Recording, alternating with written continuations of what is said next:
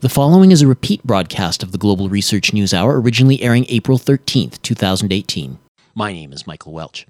The Global Research News Hour airs weekly on Winnipeg based CKUW 95.9 FM and on partner radio stations across Canada and the United States. The show is also available for download at globalresearch.ca. This week, we mark the fourth anniversary of the death by suicide of an individual, investigative journalist, and independent media critic who served as a major inspiration for many in the post 9 11 period. His name was Michael Ruppert. The son of a father and mother who were both deeply involved with America's intelligence agencies, Mike was given top secret clearance from a young age. He would attend UCLA and graduate with honors in political science in 1973. He would then pursue a career as a narcotics officer in the Los Angeles Police Department. He would be forced out in 1978 after blowing the whistle on CIA dealing of drugs within the United States. 18 years later, he would confront CIA Director John Deutch at a public forum about these illegal covert activities. Director Deutch's poor handling of the encounter reportedly resulted in his being passed over for a guaranteed position on President Clinton's cabinet. Toward the end of the 20th century and throughout the first decade of the 21st, Ruppert's investigative reporting and analysis got distribution through a hard hitting newsletter, which would become a website, fromthewilderness.com. Eventually, From the Wilderness would begin touching on themes that would establish Mike Ruppert's reputation as a dissident thinker and muckraking reporter. A former associate and longtime friend, Carolyn Baker, recalls that period in an interview we recorded and aired within days of Ruppert's death. What are some of the maybe the standout uh, moments for you that maybe helped embody uh, what Mike was all about? Well, um, just the incredible, impeccable research that he did. Um, he was very picky about putting things out unless they were very well documented, and um, he certainly helped with uh, understanding the Bush uh, administration and that whole selection process that was not an election but rather a selection. Um, he helped uh, all of us understand 9 11. You know, almost everybody who comments on their knowledge of Mike says he's the one who woke me up. Um, so the man, the man really served, a, did a tremendous service um, for people in terms of awareness, raising awareness, and being able to document what he was saying. And we have the greatest respect for that From the Wilderness. Mike Ruppert would become one of the more credible figures extolling the claim that the 9 11 attacks were deliberately facilitated by elements within the U.S. government, military, and intelligence apparatus in order to furnish a pretext for what would be called the War on Terrorism. He released a popular video, The Truth and Lies of 9 11, and in 2004 released the book, Crossing the Rubicon Decline of the American Empire at the End of the Age of Oil. One of Mike's close associates during that time was a New York based academic, writer, and scholar by the name of Jamey Hecht. We reached out to Jamey, who is now a psychotherapist with a practice in Los Angeles. We first asked about how he first came in contact with Mike Ruppert. Jamie mentioned his exposure to the September 11th attacks and his conviction that something was wrong with the official story. I came across Mike Ruppert's work on the internet he seemed to me more grounded and logical and courageous um, than anyone else's.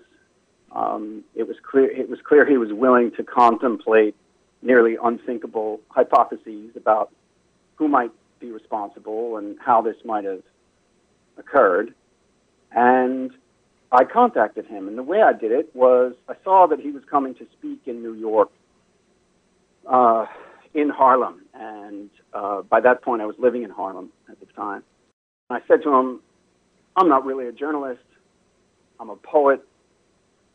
I write academic scholarship about literature and the humanities. But I was radicalized in my teenage years by listening to Daniel Sheehan and Helen Caldicott and people like that. And I believe in what you're doing. I've read some of your work, and I'd like to work with you I'm no journalist, but I've published some articles on Counterpunch, which I had at that point. He said, I don't normally do this, but I'm going to give you a shot. I have a good feeling about you. a few weeks later, he contacted me, inviting me to write my first piece for FTW on a trial basis, he said, which was The Limited Hangouts of 9 11. He gave me that title, and I wrote the piece. And I wrote it with passion, and he liked the writing, he liked the thoughts, he liked the conclusions and the flow of the logic. And I wrote for him some more. Ultimately, he gave me the title of senior staff writer at FromTheWilderness.com. Later, he began calling me assistant managing editor as well, um, he being the managing editor. Um, and I suppose um, that was a good fit. And as the 2004 campaign approached, Mike shifted into high gear with the book that he had long been meaning to write, mainly about 9 11, but also about the way things work in this phase of the history of the United States, crossing the Rubicon. I remember the day that he and I, and I think two other staffers at From the Wilderness, tried to come up with the subtitle. Ken Levine was there, and I think someone else. And it took us about uh, 10 minutes of rearranging the components of it until it gelled in my mind, and I went, okay, I've got it. Crossing the Rubicon, the decline of the American empire at the end of the age of oil. And we stuck with that. And that's how I met Mike. Could you talk a little bit more about the, the personal side of of uh, Mike, the, the, both the benefits and the challenges of working with him uh, at, at front of the wilderness and crossing the Rubicon? He did have a lot of psychological problems from a trauma background that was pretty severe. He had been through hell as a kid, and it really left its mark on him. But it did not, I think, impinge on the quality of his work it was a broad sector of his mind that was especially keen and oriented to reality. Indeed, more so than most of us are, because functioning well in this culture, as in any culture, but perhaps particularly the culture of late capitalism and imperial decline, requires a degree of ongoing self deception that Mike was deliberately outside of. I call it deliberate but I have to add that that kind of happy illusion that allows us to participate fully in what this culture is and does had been stripped from him by,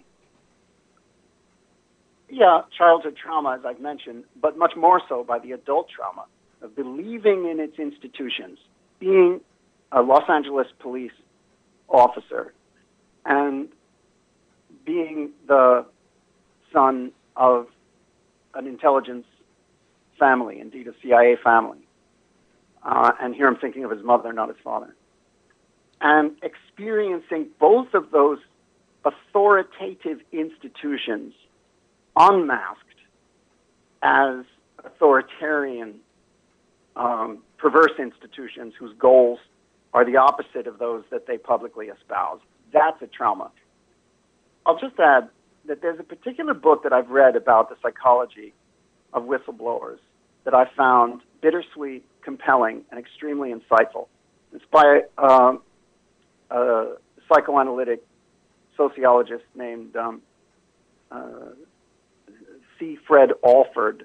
Whistleblowers, Broken Lives, and Organizational Power. And I recommend it to everyone who has been touched by Mike's work and who's interested in why it's so difficult for people to come forward in an influential way about state crimes against democracy. Um, Jamey, did you have much involvement with Mike uh, after the uh, the Venezuela period? I mean, and the, from the wilderness uh, pretty much collapsed and went defunct. D- do you have any recollections, or, or, have had you had much involvement with him uh, after that period through the, the, the, collapse movie the radio show uh, what are your recollections from that period? It was clear he was a changed man. The brush with death in venezuela was not the first but it was the most serious. Um, at one point uh, they uh, with the capital t if I remember correctly, did the old trick where uh, they loosened the lug nuts on the right rear tire uh, of his car somehow without his noticing, and he was about to get on the freeway and, um, for some reason, uh, checked and discovered uh, that that, had, that sabotage had been done, and he was able to rectify it and drive away safely. Um, of course, at the beginning of his uh, life as uh, investigative journalist, whistleblower, dissident, when he was still in LAPD, he was shot at, got a lot of death threats. But in Venezuela, it wasn't a question of whether or not the thing was going to happen. It had happened, and it was a question of whether or not it was going to kill him. But he went to Canada to recover. I don't know who took care of him, but they did a good job. And CollapseNet was his way of leaving 9 11 behind. He used to say, We got trampled by an elephant, but it's behind us now. The opportunity has passed. And he looked at the even larger picture of industrial capitalism murdering the living planet, a thing that figures like Derrick Jensen write and speak about so well. But he did identify with native indigenous American spirituality, particularly, as is well known, that of the Lakota people. Critics call his engagement with it cultural appropriation. They're entitled to that view. Um, I think it makes sense along certain lines. Uh, others appreciate his discovery of the great gifts that that culture bears. Um, he was a great appreciator of it. And by some people, at any rate, in the Lakota community, he apparently was welcomed and given the name Tracker of Truth, which, as you can imagine, is a very good fit.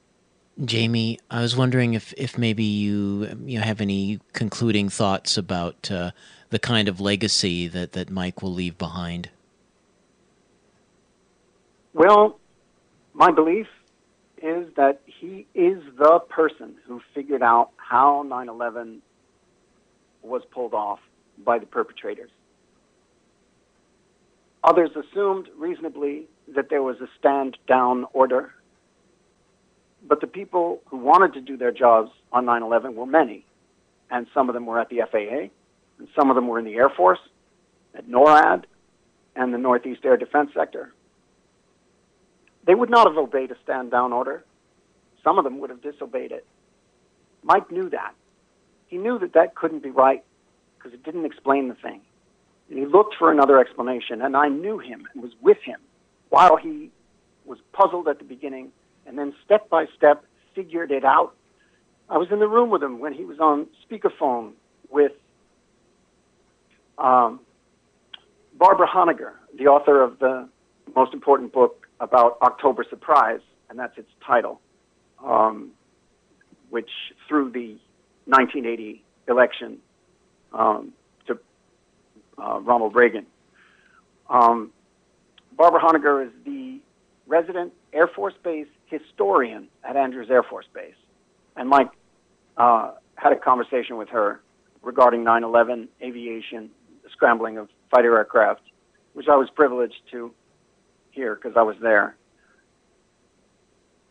Mike figured out that it was through the scheduling of a number, I used to know all these numbers, I don't remember any of them now, of simultaneous war game exercises right during the week of September the 9th a time when several domestic and foreign intelligence agencies had warned the executive branch of the United States that there would be attacks using civilian aircraft uh, as weapons to fly into a list of American buildings symbolic of American life, including the eventual targets. It was a list of 10, I believe. And the people who had those warnings included Dick Cheney. And the person who changed this, the rules about who can schedule war games was Dick Cheney. And the person who scheduled the war games, in spite of the warnings, was Dick Cheney. And the person who, as Peter Dale Scott has written, had his hands on parallel equipment underneath the White House in the Presidential Emergency Operations Center, equipment parallel to that at the uh, FAA and NORAD was Dick Cheney. And the person who insisted that he and George Bush testify only in secret, unrecorded, and not under oath was Dick Cheney. So Mike Ruppert wrote a book called Crossing the Rubicon that was a case, as he called it, of means, motive, and opportunity for the crime of 9 11 against Dick Cheney, hoping that it would throw the 2004 election. It did not. But his legacy was that if you paid enough attention, did enough legwork, and stayed in touch with the ethical drive driven by empathy for the victims, you could figure out how a state crime against democracy worked and you could get the word out. Because not all of our First Amendment rights have been taken away just yet. You can still publish a dissident book. You can't get it reviewed in the mainstream press because it wasn't, but it was the best selling book on 9 11 for several years, with the exception of the Kean Report. And though no major news outlet reviewed the book, they didn't attack it either because they didn't want to draw attention to it. And as Mike pointed out, he was never sued for libel by the people he accused because they knew it was true and they didn't want it coming out in court. And that, I think, is not all of Mike's legacy, but that's the heart of it. For a Canadian perspective, we caught up with Barry Silverthorn. He's based in the Greater Toronto area. In addition to producing the acclaimed peak oil documentary End of Suburbia, in which there was a cameo featuring Mike Ruppert, Barry had been a video editor and technician working behind the scenes on a special roundtable for the Vision Television Network, the first major broadcast featuring Mike Ruppert talking about 9 11 and the first talk of his that I had ever seen. We got Barry to open up about what he remembers of Mike from that broadcast. In the roundtable, I was really quite shocked at how easily he was able to take on Ron Atkey, who was one of the other guests, who was uh, one of the people overseeing CSIS.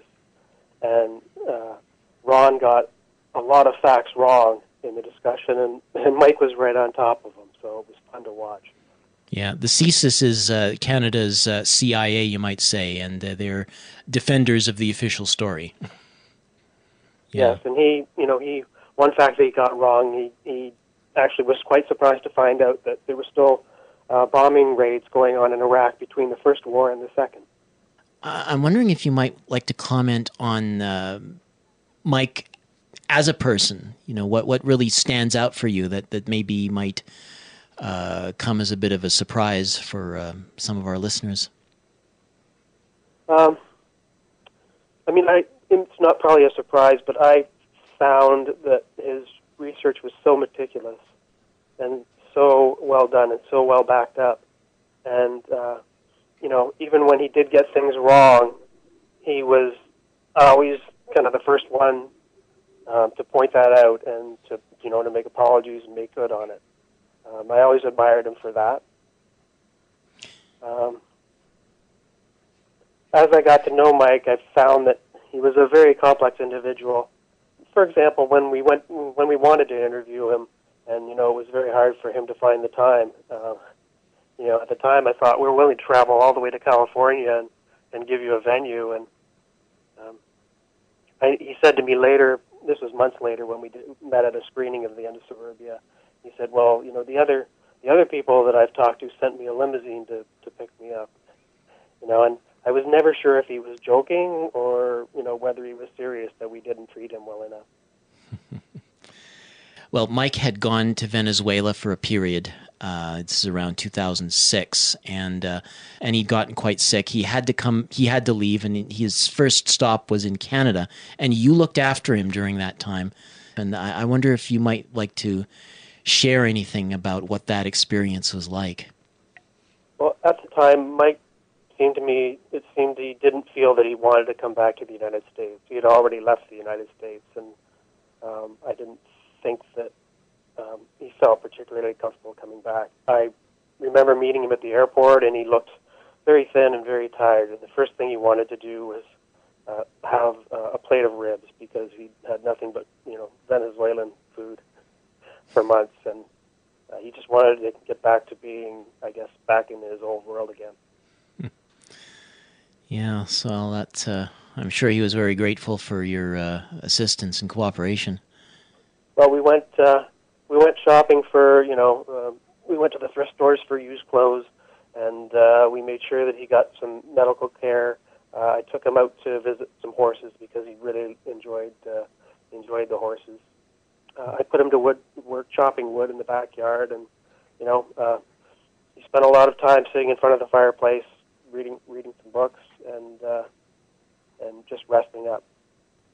While Mike was staying with me, uh, we had a conversation one day. We were sitting out on the deck with our feet kind of dangling off the deck over the garden, and I I told him this story about I don't know where I'd read it, but something about uh, when a bear attacks your campsite, you don't need to outrun the bear. You just have to be faster than the slowest camper, and and uh, Mike really liked that analogy, and it was interesting for years after that. I heard him using that analogy all the time, and it always made me kind of smile thinking about that you know day when we sat there and talked about that.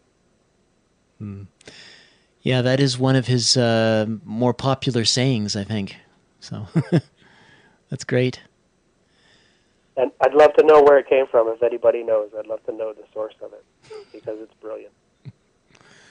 Uh, I think you uh, eventually uh, conducted him back down to the United States. Um, so I, I, don't know if you had much involvement with him beyond that point. Um, no, we he had to get some documents back uh, to his lawyer in New York City, and we put them in a courier and sent them off. And if I had not seen this for myself, I would never have believed it. But it was virtually impossible to get this package to his lawyer in New York. It got moved uh, to the wrong facility. He tried to track it, and it ended up in Maine or someplace. It's like you couldn't. You, you would, the only way you could get this package that lost was through actually trying to do it. I mean, it couldn't happen by accident. So after a few days of trying to get these documents to New York City, um, Mike was, I guess, strong enough, felt, comfortable enough to to uh, go back. So one evening after dinner, we got in the car and drove overnight and arrived in New York City in the morning. I um, I dropped him off at Jenna Orkin's apartment and had a quick nap, and then I jumped in the car and headed back home after. Mm. On a personal note, when Mike left my house to go to New York City, he left some uh, Venezuelan bolivars, some coins, in the dresser, and I still keep them there in a little box on the dresser uh, as a memory of of his visit and who he was and his story. And uh, I think that was a nice little thing that he left behind and probably didn't cost him much. Jenna Orkin, just mentioned by Barry Silverthorn, would host Mike Ruppert for the next 14 months. Someone who had researched government and EPA impropriety around the environmental hazards associated with the attacks and affecting numerous first responders Jenna had first encountered Mike Ruppert during the 2004 citizen hearings on 9 11, where she was impressed by Mike's keen and discriminating analysis, and especially his research into the war games, which forced an effective stand down of aircraft intercept procedures. She saw Mike both at his very best and comforted him during his darkest moments. In the months following his death, she composed the account Scout a memoir of investigative journalist Michael C. Ruppert, with Against the Dying of the Light. Uh, what do you think was the key to his appeal in the eyes of so many who followed his work? Um, he was able to connect the dots like nobody else, and he was able to present it in a way that wasn't too um, highfalutin. It made sense, it made glorious sense, and was somewhat revelatory. And um, also he had enormous charisma that worked in his favor. He seemed to achieve an, a level of notoriety around 9/11 after 9/11 as you pointed out. And and then something seemed to go wrong. There was that incident where his uh, the, the, the computers and his equipment and uh, his office was smashed. Uh, I think it was around 2006, and that's led to seemed to lead to his departure from the U.S. to Venezuela. Uh, well, you were close to him. What what do you believe drove him to some of the actions that he ended up taking, and uh, apparently to his detriment?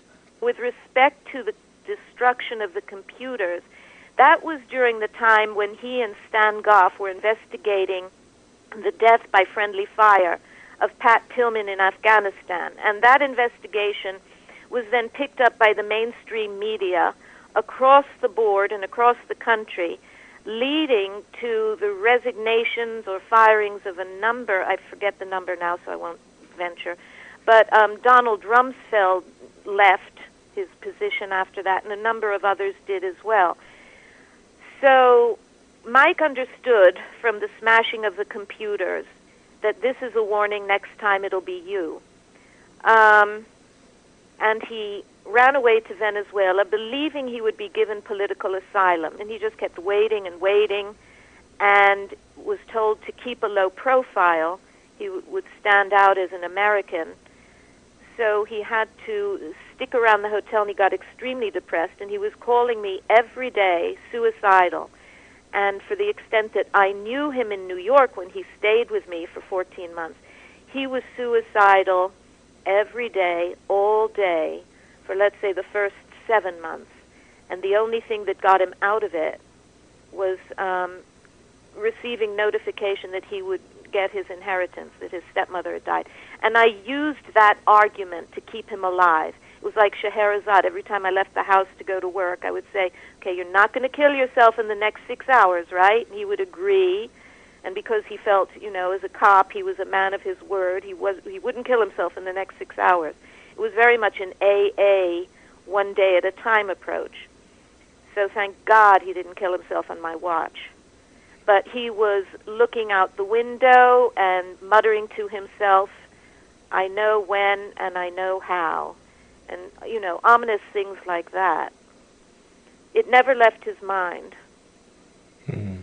So if you were to ask what would he be doing if he were alive, I would answer he would be killing himself again. He would have done it, if not that day in April, what, four years ago? He would have done it the next day or the one after that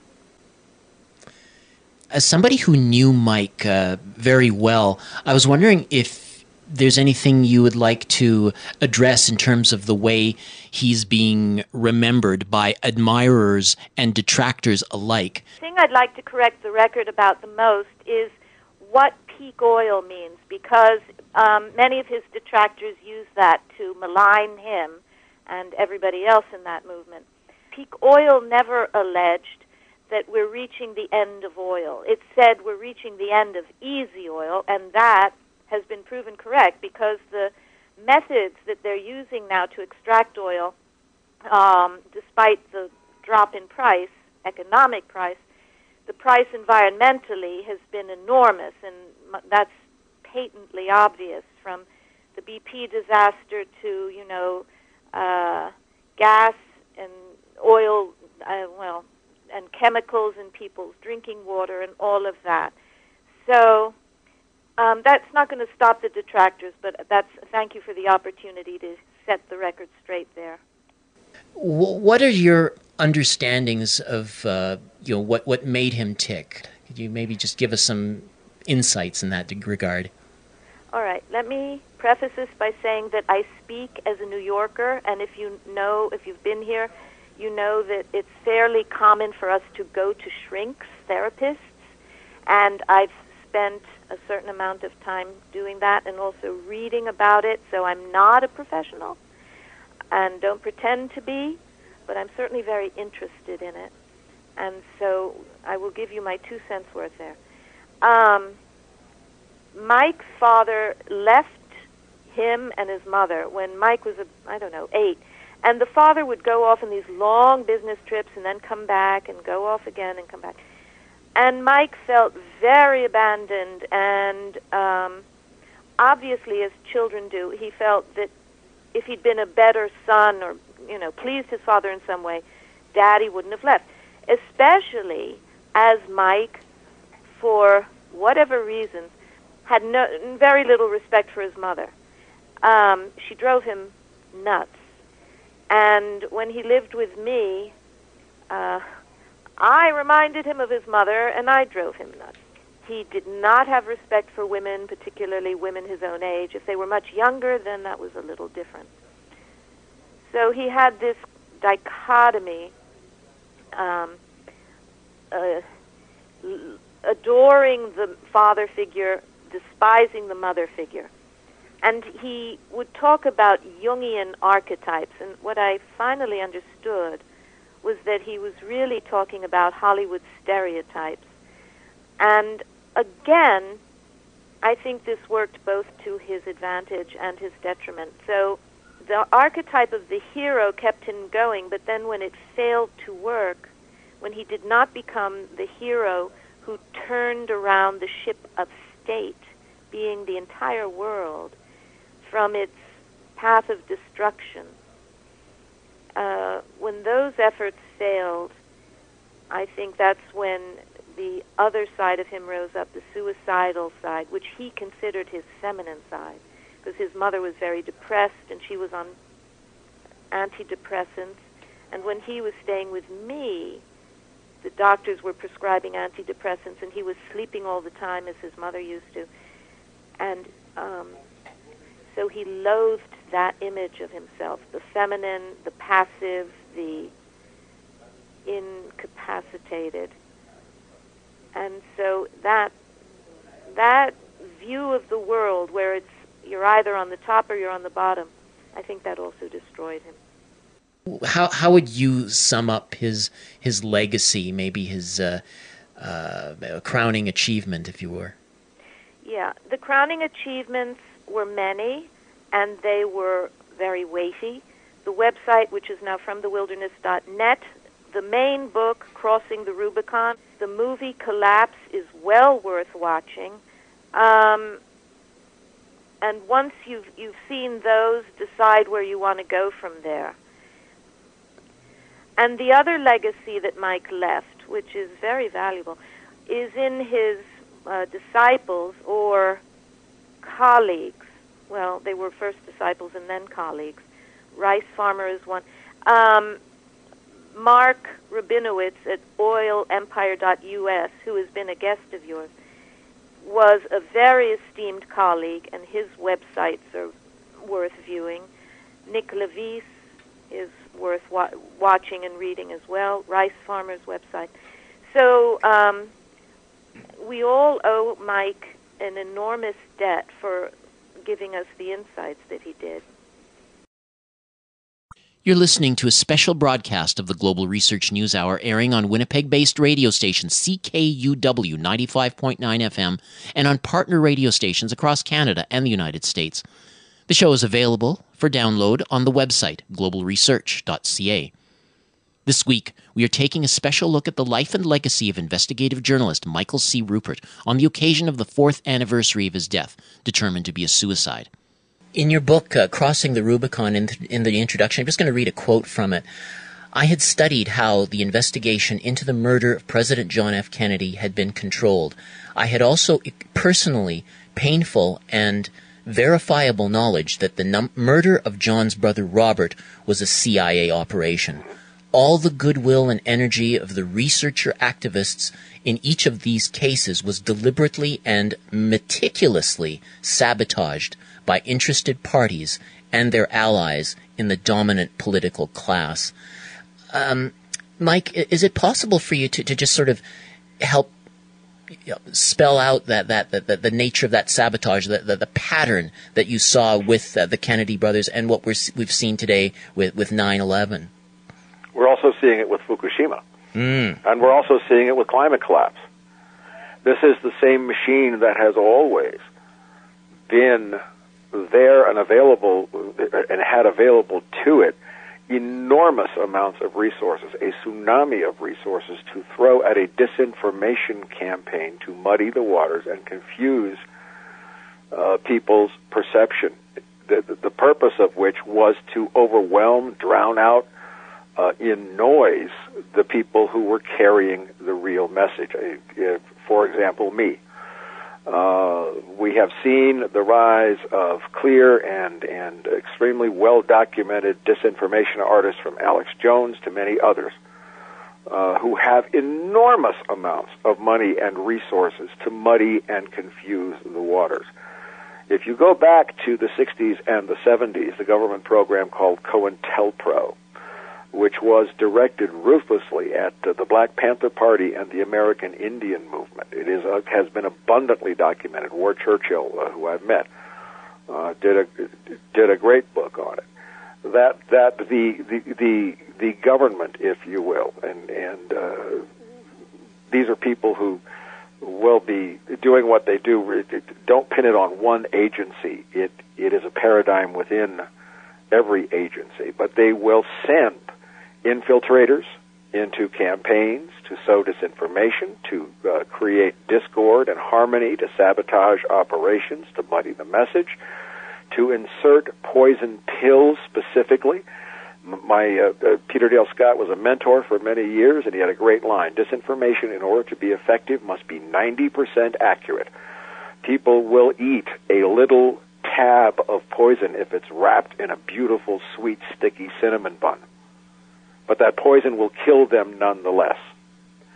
And that has been the uh, chief tactic used for many years. That's why I have so separated and isolated, uh, put in quarantine, if you will, my own life's body of work so that it would not be contaminated by the enormous amounts of disinformation that have been sown not only into 9/11 and JFK and and Bobby and Martin and and uh, uh, everything else. That's the way it continues to work now. Mark Robinowitz, who was mentioned by our last guest, is a frequent guest on this program. He publishes the site oilempire.us, a political map to connect the dots.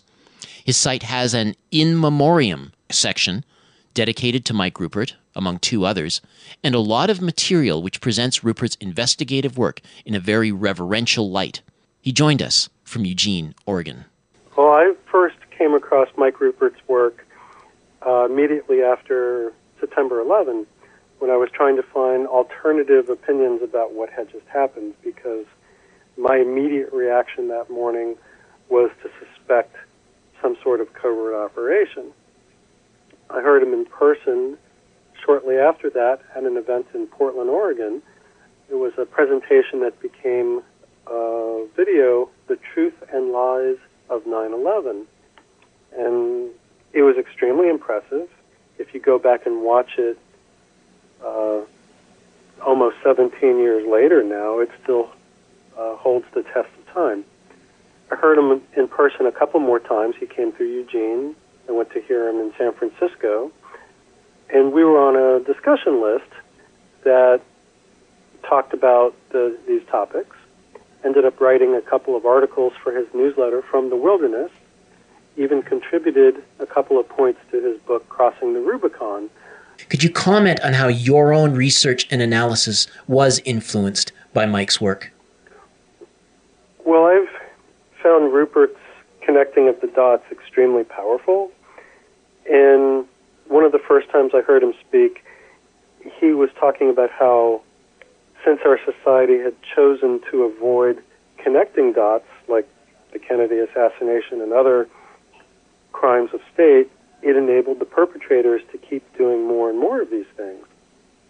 I've been aware of these types of concerns since the 1980s, uh, both in terms of nuclear war plans, ecological problems, energy problems, the dangers of nuclear power, and many other things. Ruppert had a very nice way of piecing these concerns together, which I found extremely powerful unfortunately, he was very disappointed that his work got read quietly in high places. The intelligence committees of Congress were subscribers to his magazine, but he didn't get the kudos and respect that he was hoping for and took it very personally in many ways. And he was disappointed in particular that crossing the Rubicon did not result in Cheney and Bush being denied a second term, since the documentation of suppressed warnings and overlapping war games with 9 11 in any rational world would have resulted in prosecutions rather than reelection. So I think that for people who have followed Mike and, and been admirers of Mike, and uh, you know who get, get clued into this whole idea of, of, of deep politics and, and deep state actions, it's hard to rule out the possibility that maybe this is a suicide that was, or a, a murder by uh, the CIA or whoever that's made to look like a suicide. Uh, I, I, was wondering, like, you know, can can we responsibly uh, rule out that uh, possibility, given you know everything that's uh, that's out there? Everything well, that I can understand why people might have a intuition that that that is a more accurate description of what happened. But Ruppert did write about feeling suicidal. I heard him in person say this uh, a few years before he did die. So I have not the slightest doubt that he did kill himself. But I suspect one of the reasons was the profound disappointment that the world was going to hell in a handbasket and it didn't seem like things were shifting in a good way. So, in a way, you could say that he fired the trigger, but it was the bigger social situation of the world that provided some of the rationale. I'm not justifying that. And I think one of the legacies of Mike Ruppert is not just that he did world class research for a number of years, but that if you're going to deal with deep politics and deep ecology, you need to have some deep inner strength and deep interconnections with those around you. And it's a complicated balance of being able to see the evil in the world and the good in the world and staying sane and stable as things unravel is I can't overstate the importance of that. Talking about uh, you know people who go into this difficult realm there's another figure named John Judge who, by interesting coincidence, had also died. Uh, it wasn't a suicide, as far as we could tell, it was so much as a, uh, more of a, a natural cause. Uh, John Judge. Uh, maybe, you might want to just you know give us a bit of a lowdown about what uh, his work and maybe how that uh, you relates in some sense. You, that those dynamics may relate to Ruppert. Well, John was a similar deep politics researcher uh, from a somewhat different path. They were roughly the same age. John died two days apart from Mike, and he died of complications from a stroke. Um, he had been in ill health for a number of years, but his spirit was awesome, and he focused primarily on the assassinations of the 1960s. John also focused on 9 11 uh, research. He lived in Washington, D.C., he spent most of his life there. His mom was even a whistleblower at the Pentagon. So, like Ruppert, he grew up in the shadow of the national insecurity state. But John also had the nerve to point out that some of the 9 11 claims were false, most notably the claim that there was a faked plane crash at the Pentagon that day. And he had the nerve not to compromise on pointing that out despite the fact that there were 9/11 truthers who were unable to admit that they had been misled in the search for truth. And when you deal with these types of big topics, it's important to have skepticism not just of the official story, but skepticism of so-called alternatives to the official story because sometimes they're not correct. Fake news is ubiquitous, and sometimes it masquerades as conspiracies exposing the truth. And John stuck to his facts, and it's a great loss uh, that he is no longer with us as well. I um, I was just wondering if you, before we close, if you, if there's maybe a, a certain memory of uh, an encounter with Mike, uh, either in person or through some sort of correspondence, you might want to share with our listeners. Uh, it was a privilege to get to spend some personal time with him at a number of these events and to see his humorous side shine and to have some great discussions with him while he was preparing Crossing the Rubicon, which, despite everything, is still probably the very best book on what happened on 9 11. It's incomplete, but I strongly recommend it has his uh, Truth and Lies of 9/11 film, which I believe is still on YouTube. But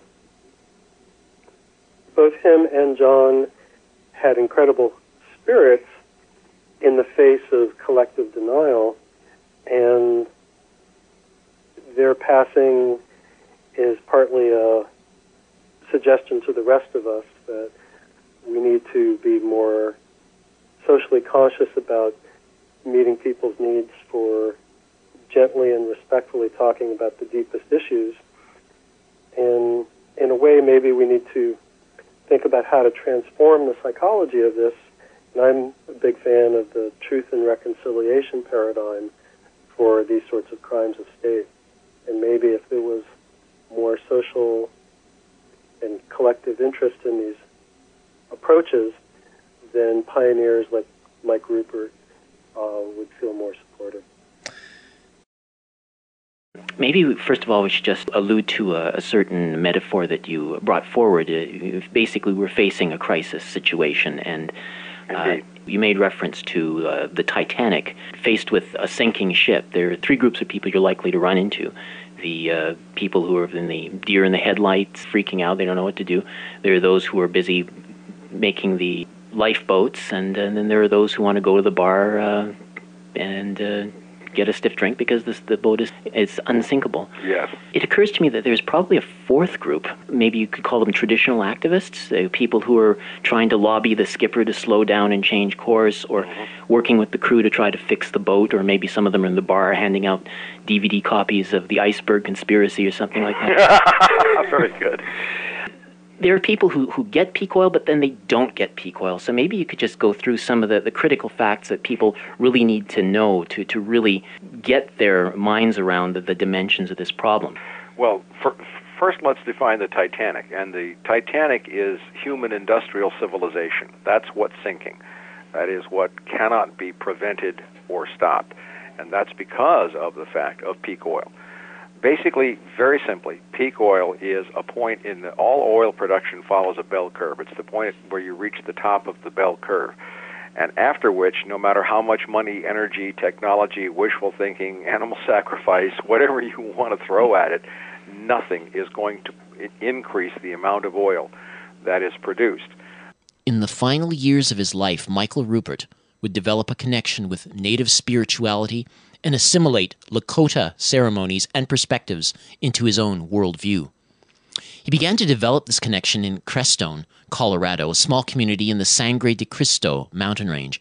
He'd stated publicly that he had gone to this spot to die. However, he would eventually return to California, where he would continue with his weekly Sunday night internet radio program, The Lifeboat Hour. It was through this program that Mike connected with Portland, Oregon based Mimi German.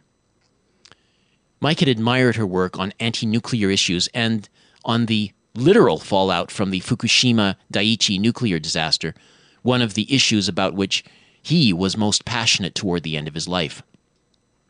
They became close friends. She was the last guest Mike had on his show before his life came to an end that evening. The Global Research News Hour got in touch with Mimi to get her share some memories and thoughts about the departure of Mike from this mortal plane. He had lots of truth talks, Mike and I, and he had me on for that in the beginning, and then it kind of expanded from there. We just got to know each other, and he wanted to talk more, and I wanted to talk to him. And so, in, in the process, we established a very close friendship off radio. Did you ever think you'd find you form such a close spiritual bond with a former cop? I like to look at Mike as a whistleblower and somebody who found truth. And um, so I don't look at Mike as a former as a former cop. I look at him as somebody who found truth, and he went to meet that truth and be with that truth and walk in that truth. And that's the person that I met. Shifted our sensibilities, especially those who needed sensibility shifting to occur. He was able to do that, and that was his truth. That was that was the etheric piece of Mike. There's Mike the person, and then there's all of the energy that Mike held, and it's all of that stuff that is the shifter, the shapeshifter. And he was able to help so many people locate the, the truth of what we're doing here and what is happening here. Well, you were one of the last people uh, who, to speak to Mike. Your last conversation was on uh, the Lifeboat Hour, I, I, I believe, and uh, his last, his very last program. could you maybe talk about you know your reflections on that conversation and the the subsequent news that he had died apparently by his own hand? Well, I've been talking to Mike a lot that week, and um, on Thursday I called him. I, I knew about his not his plans to die. I knew about his his other plans, what was going on in that week, and and he said to me um, that he was having Carolyn on, Carolyn Baker, and and he said, you know what? I'd like you to come on the show too. And I said, oh, I don't need to come on the show. Carolyn's an, an incredible um, speaker and has so much to offer and say. And he said, for sure. He said, but I really want you and Carolyn on together. And he was really adamant about it because I, I was feeling that I, you know, I, I, I wanted Carolyn to have all the space. You know, it was a show. We didn't know Mike was going to die. And he started to sound um, that Thursday and Friday a, a little bit a little bit frenetic. His energy was changing, and I felt it. And I asked him what was wrong, and you know we had personal discussions about some things that that, like I said, are, are personal. But I could tell his energy was changing. Something was happening, and um, and and there was great importance in this moment, in the now, in this show happening as it was about to un, you know, to happen. And so I just went with it. And um and then of course as we know, he killed himself right after the show.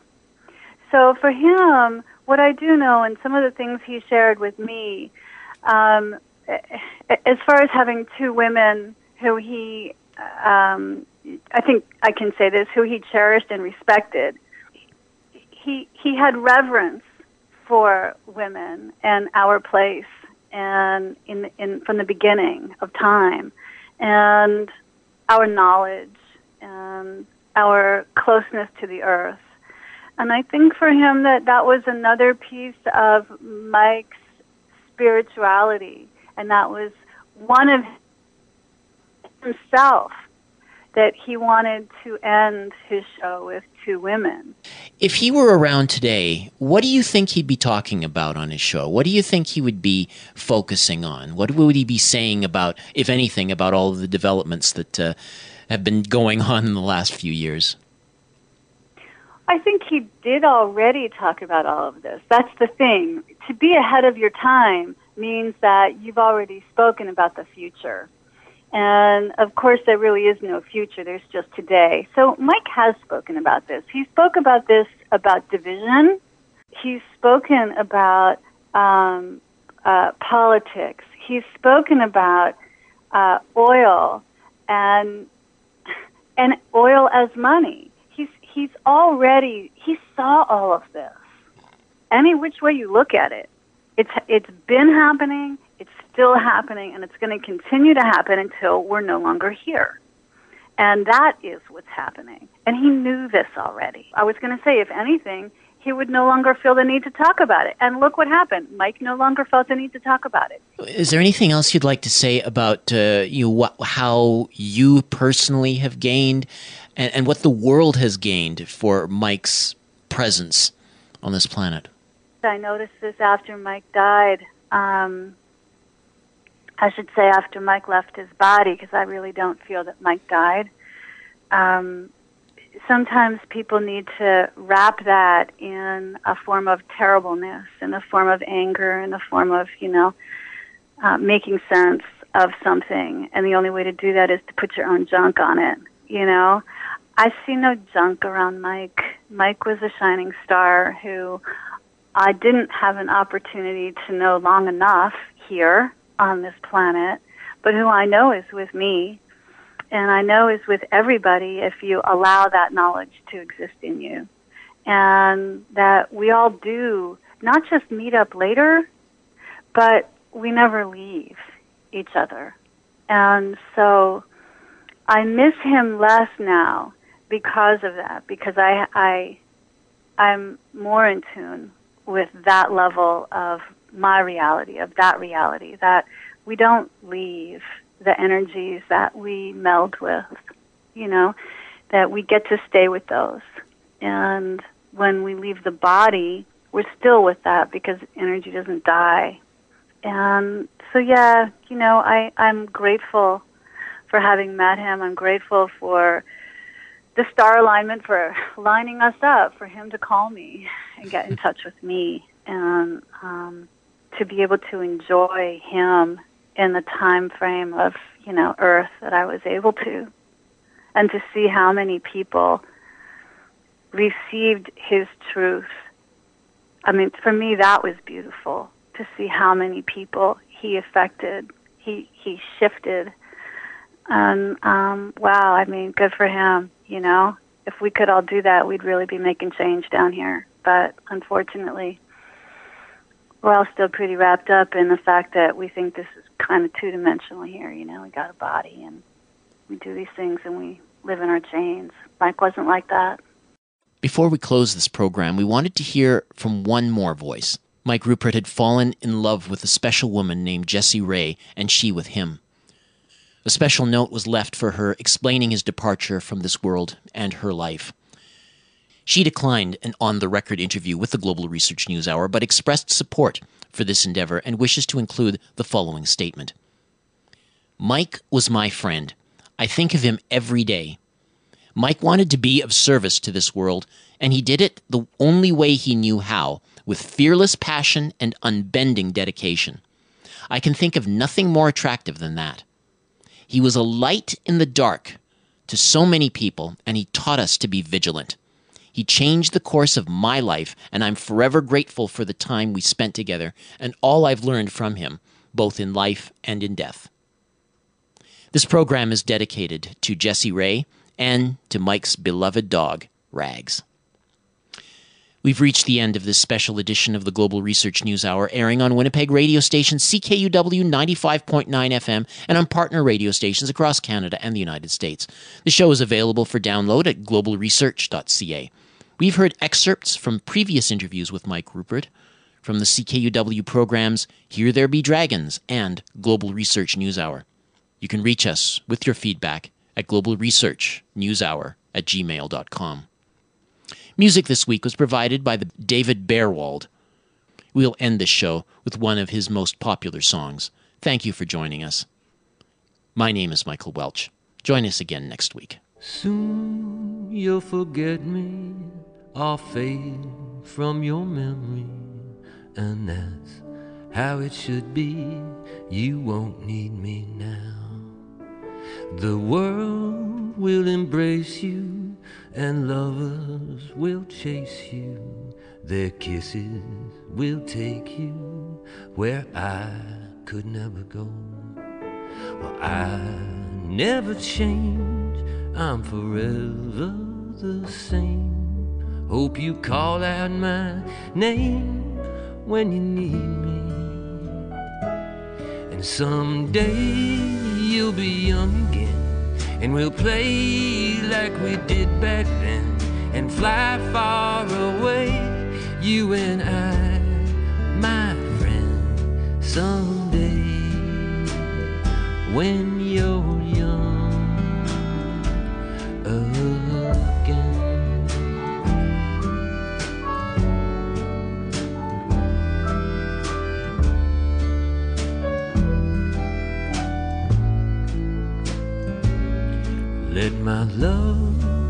no burden. Let me be your servant, silent and certain as time ticking by. Like a star, let it guide you and hide it inside you. And know I'll be by to protect you from harm. Be never dark shadows all shade. Let sad memories fade till you need them. And someday when you're young again, we'll play like we did back then and fly far away, you and I, my friend, someday when you're